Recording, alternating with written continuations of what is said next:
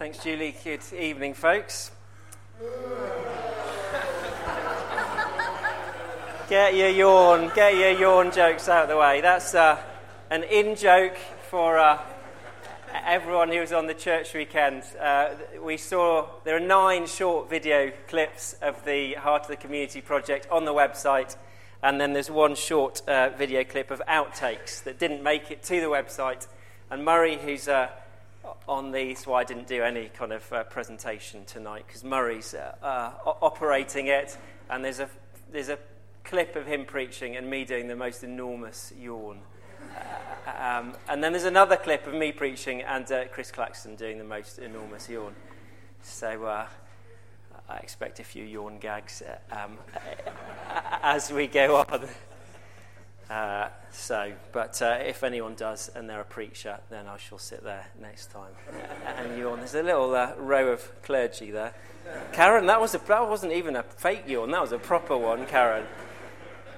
So, how does the future look to you? I guess a day like today, a weekend like this weekend, um, those of us who've been on the church weekend, or those of us who haven't, have just been out and about, probably looks pretty good.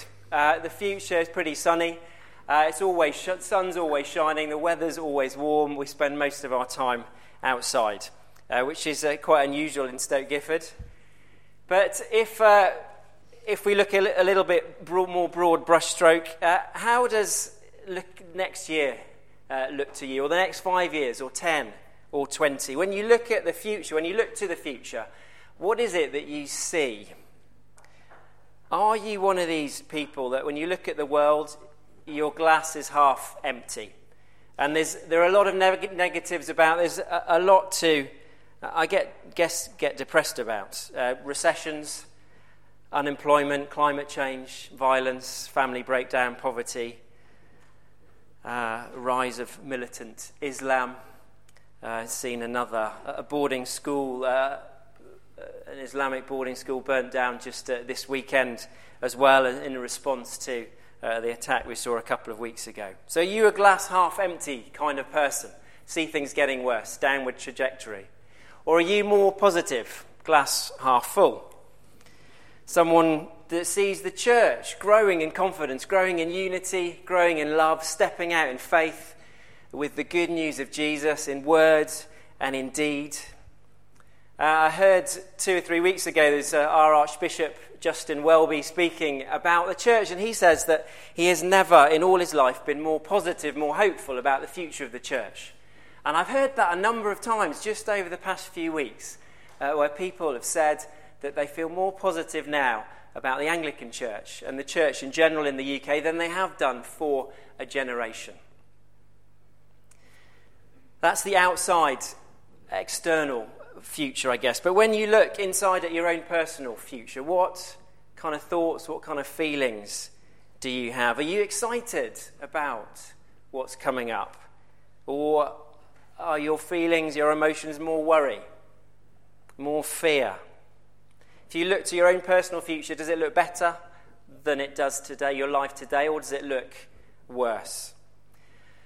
I guess whatever the future holds, whether we look at uh, the world or whether we look at our church or whether we look closer uh, at home to our own personal future, the only thing that's really certain is that nothing is certain. There's that sense of uncertainty in everything that's coming up. And how we deal with that in different ways, don't we? And I guess a question to all of us tonight how do you cope with uncertainty? How do you cope with not knowing what's going to happen tomorrow or next year or 10 years down the line. And you may be, uh, your life may look pretty similar the next year or so, or you may be at some sort of crossroads in your life this evening. The sense that something ahead is, is going to change. There's some sense of uncertainty in, uh, in where things are going. And if you're moving on as a student, that might be the case but in the lives of some of us as well. And I guess uh, I'm approaching that place. Uh, I know that in the next year or so I'll be leaving here and uh, someone might allow me to lead a church somewhere else. So, th- but there's that sense of not knowing, how have a clue where that's going to be?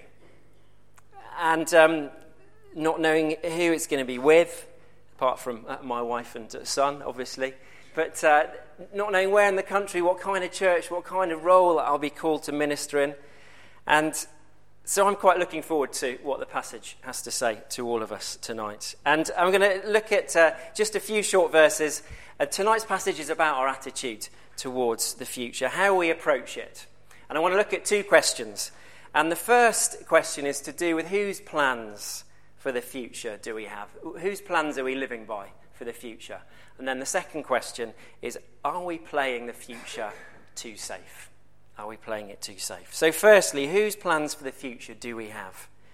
And if you look in the, in the text, uh, it's on page 1215 if you want to follow it, uh, or it's up there uh, if you want to follow it up there.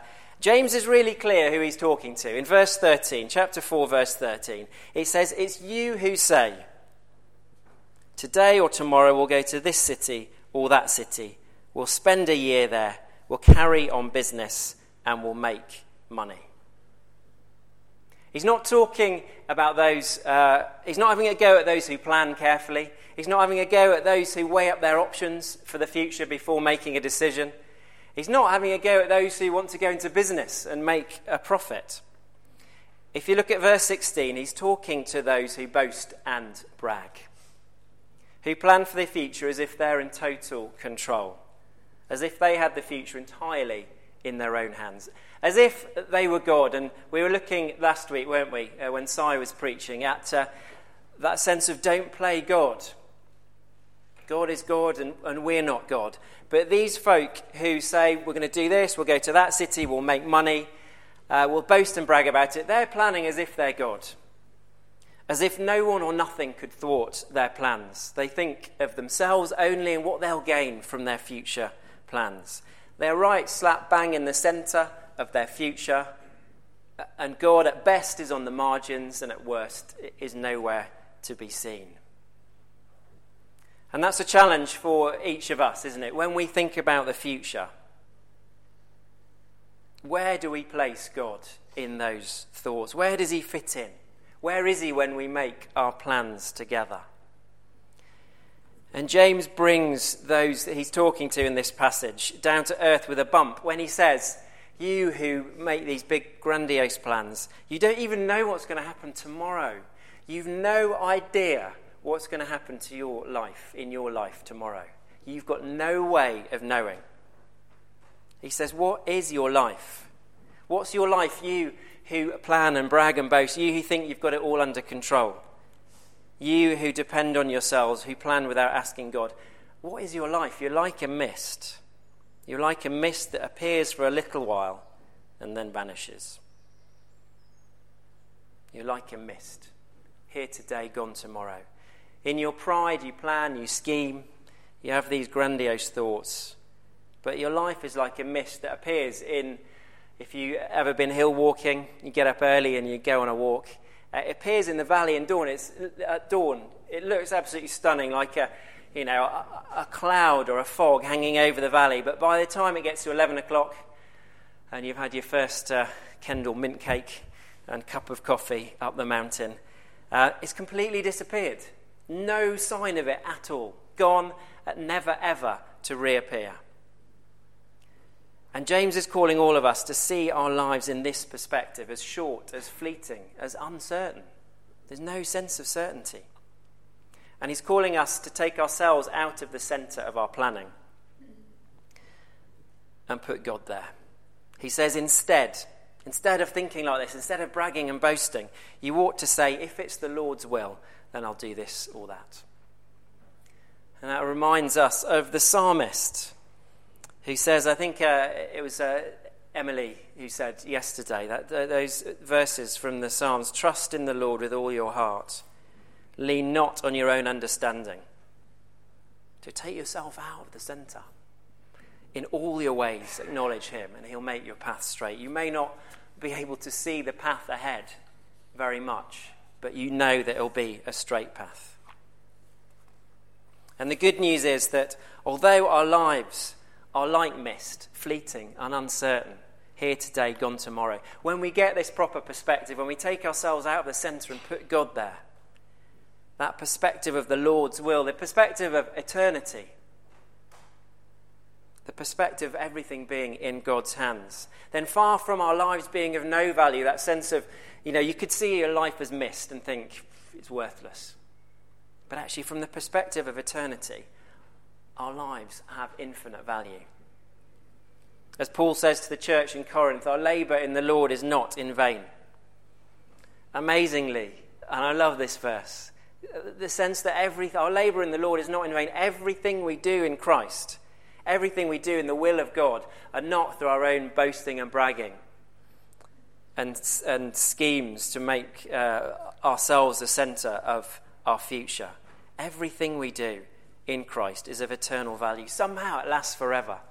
And as we put God at the centre, as we surrender our wills, our lives, our plans, our futures to God, then He takes them and He moulds them.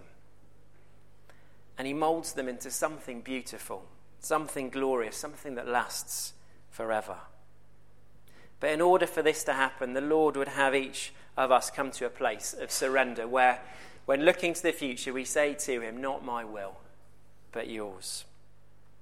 That same place of surrender that Jesus got to in the Garden of Gethsemane, where He submits His will to the Father's will. He pleads with His Father to take the cup of suffering away from Him. He pleads with His Father, if there is any other way to redeem the world, then the cross is looking painful and difficult from this perspective. But then he prays after being strengthened by angels Not my will, but yours be done.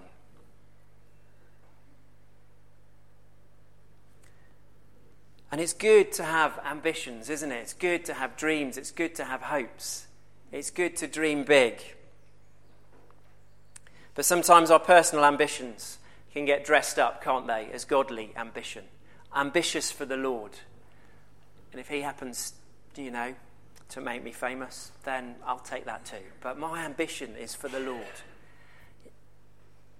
Personal ambition dressed as godly ambition. And maybe some of us tonight need to surrender our wills and our plans to God's greater plan and God's greater will, to restore God to his rightful place and say with those lovely words of John the Baptist, where he says about Jesus that he must become greater and I must become less. So, that first question of whose future is it that we're planning? Surrendering our plans to God and putting Him at the centre. But then, that second question for us are we playing the future too safe? Are we playing it too safe? And most of us don't like the fact the future's uncertain, do we? I'm not, I quite like planning. I like to know what's coming up. Uh, different personality types uh, don't mind not knowing. Um, but I think most of us, the sense that our future is uncertain, there's a, a certain amount of disease about that in most of us. And uh, we just look at, I mean, look at the, uh, the popularity of horoscopes. Why do people turn to horoscopes? People who read their horoscope know, they, most, I'm sure, sure most uh, know that they're utter nonsense uh, and made up uh, on the spot. But they still go. They still look because they want to find out what the future holds. To gain some sense of control, to, to get rid of some of that sense of uncertainty. Or maybe if we, we might not consult horoscopes, but we might try and minimize risk to play it safe, to do it the way our parents did, to do it the way that we've always done, that well trodden path. Many of us are by nature quite conservative, that we don't like change. Or we might take out every form of insurance possible. I mean, although, in, uh, unfortunately, in most insurance policies, acts of God have now been removed. We might try and seek that comfort, that security above everything else. But look at verse 14 again. It says, You do not even know what will happen tomorrow. What if uncertainty over the future was actually a gift from God? What if that sense of not knowing is God's gift to us? as followers of Christ. Because God doesn't intend to tell us in any detail at all what He's going to do in five years' time. He doesn't tell us in any detail what He's going to do next week. We need to balance that with the sense that we're called in certain directions and we believe corporately as a church that, that God is calling us in certain areas. But there's a very real sense, isn't there, that God intends us to live with a sense of uncertainty about the future. And some, some sense of uncertainty is part of His will for us. It's actually woven into the whole fabric of our lives.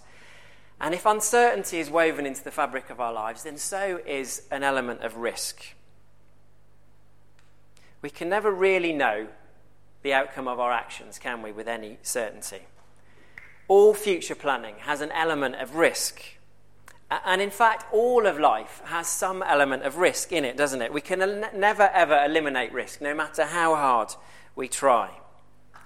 And so that sense of worldly security, that sense of, of safety and comfort in the way that many of us seek, doesn't actually exist because there's still some element of risk in there. And so James is teaching us that living with some uncertainty over the future is how God intends us to live. And I believe that one of the reasons for that is so that we can step out in faith and learn to trust God. And there's a sense, I think, for me at the moment, that that's what God is teaching me. Teaching me to seek Him for Himself and not for what He will give me. So that sense of seeking His face and not seeking just His hand. The sense of uncertainty over the future, encouraging me to develop my relationship with Christ. And to be able to say with the Apostle Paul, as Julie uh, said earlier, that I want to know Christ. Or as Corrie ten Boom said, never be afraid to trust an unknown future to a known God. So, that sense of uncertainty for us as a gift from God, enabling us to develop our relationship with Him. But I think there's another reason for uncertainty, and that's so that we can give ourselves sacrificially to other people. We can give ourselves to love and serve them, not knowing how it's going to be received, not getting anything back in return, not calculating the balance sheet before we do it. That sense of uncertainty, so giving with ex- uh, and expecting nothing back. And the Bible is full of stories of people like us who didn't know with any certainty what the future would hold for them but who learn to trust God with the future and take risks for Him.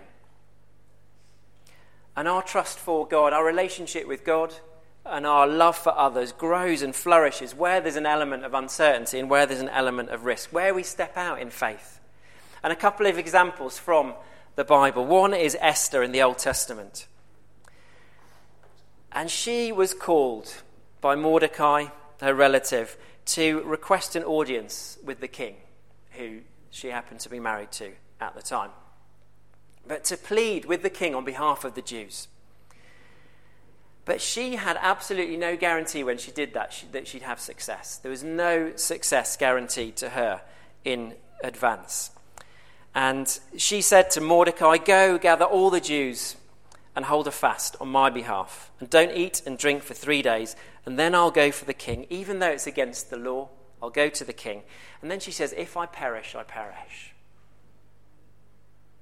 If I perish, I perish. Now, when we read the book of Esther, we regard her as a heroine. Of course, she is.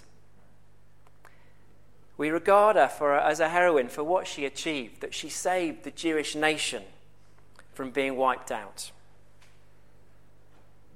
But we should regard her for a heroine as a heroine for other reasons as well, because she had no special revelation from God about her future, no guarantee of success. She loved her people, she trusted God, and she took the risk. If I perish, I perish.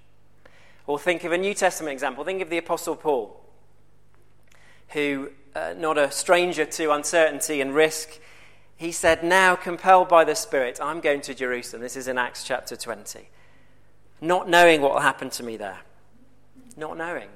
This is the Apostle Paul, who'd been taken up to the third heaven and seen things that he wasn't permitted to express. Paul didn't know what was going to happen to him in future in, in Jerusalem. Uh, he said, "I only know. This is all he knew. That in every city, the Holy Spirit warns me that prison and hardships are facing me there." So, no special revelation for Paul about how it was all going to turn out. His whole life was uncertainty and risk. He never knew where the next blow would come from. But what I think what's striking about Paul is his willingness to live with risk, to embrace uncertainty because he trusted God and because he loved his people. He goes on to say, Acts 20 24, and this is the key to this for him, I think. I consider my life worth nothing to me. My only aim is to finish the race and complete the task the Lord Jesus has given me the task of testifying to the good news of God's grace. Someone's got a text. Uh, his choice was the same as our choice today. Choose a life of safety that doesn't exist in reality, or step out in faith and live with uncertainty and risk. Learn to trust God. Learn to love other people. And uh, those of us on the church weekend have been encouraged, gently challenged, or strongly challenged in a gentle manner to step out in faith, haven't we?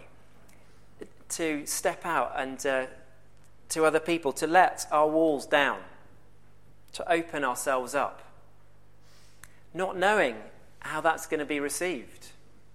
No sense of certainty that we'll be embraced and, uh, and thanked for that. Uh, we'd like to think that that would be the case in uh, St. Michael's. But it's still a risk, isn't it? Letting your guard down and being, being vulnerable with other people. But I wonder if tonight we can learn to see uncertainty about the future as a gift from God as an opportunity for faith, an opportunity to take risks, an opportunity to trust Him, an opportunity to love others. And I wonder where we are in this, each of us tonight. As a church, the Heart of the Community project is it's an amazing opportunity for faith, isn't it? With a, a sizable element of God given uncertainty about timings and where the money's going to come from. But we step out in faith, and it's a great opportunity, isn't it, to trust in God, to develop our relationship with God, and to bless other people. Or how about the church plant that uh, Jimmy's working on in Cheswick? Just a great way to step out and trust God and love and bless other people. But we see the same dynamic of stepping out and trusting God Every time we step out in uncertainty, every time we step out to share our faith, every time we step out and give a testimony, every time uh, we give a word to someone that we're not quite sure if we have heard from God or not. There's that dy- dynamic of trusting God when things are uncertain. So, what about us tonight? How will we live? Will you take risks for God?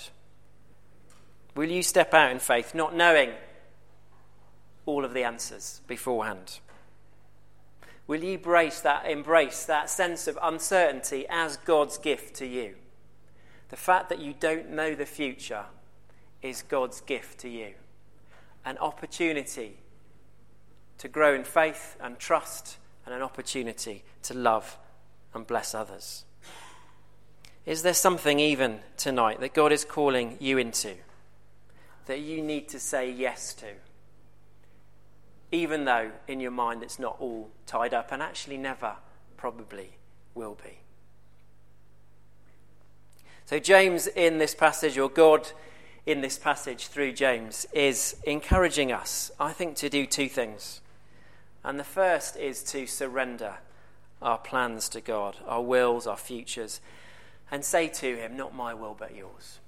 Not my will, but yours. To take ourselves out of the centre and to place God in the centre. And secondly, I think God is encouraging us to embrace the uncertainty of the future as a gift from Him and to step out in faith and to take risks. Why don't we pray together?